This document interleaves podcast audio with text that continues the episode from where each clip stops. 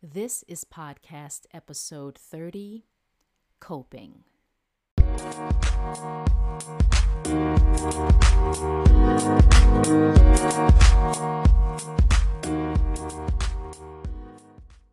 I need to preface this post by stating that I wrote this post on the 22nd of April when I was struggling with being in lockdown. I was in such a strange place then and was unable to actually bring myself to sharing it with you. Well, here goes. How are you coping with lockdown?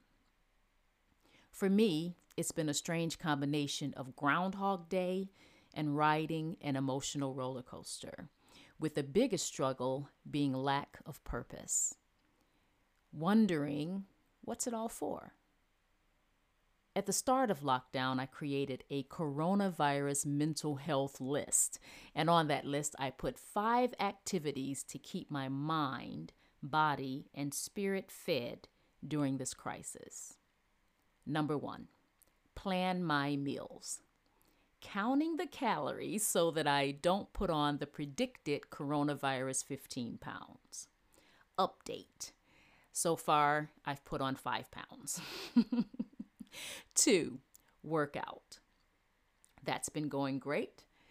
Been doing very long walks with the hubs, and that is helping with keeping the 15 pounds off. Three, read for at least 30 minutes.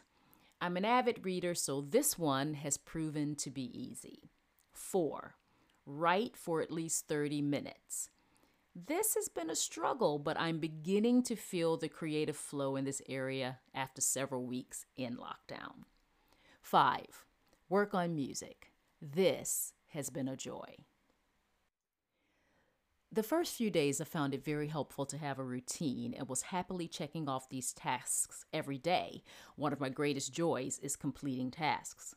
But after a week, I found myself back to wondering what's it all for. With all the uncertainty about resuming life as we knew it, I'm finding it hard to get excited about anything. When there's so much death and pain around us, reading my books, writing my stories, or even working on music feels so trivial.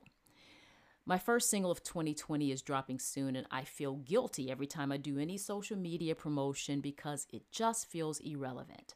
I feel irrelevant.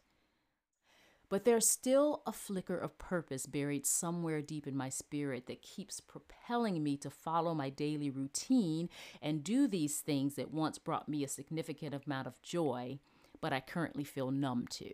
Because though it might just be subconsciously, I know that this too shall pass. If I'm honest, my life isn't much different than it was before lockdown.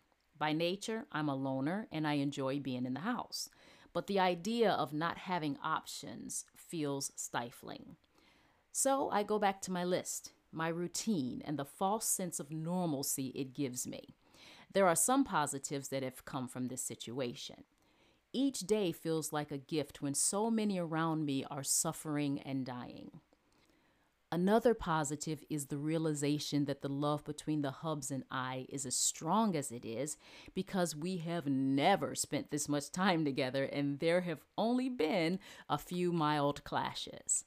And I can clearly see who and what is truly important to me because I'm clinging to those things and people as if they are a lifeline because they are.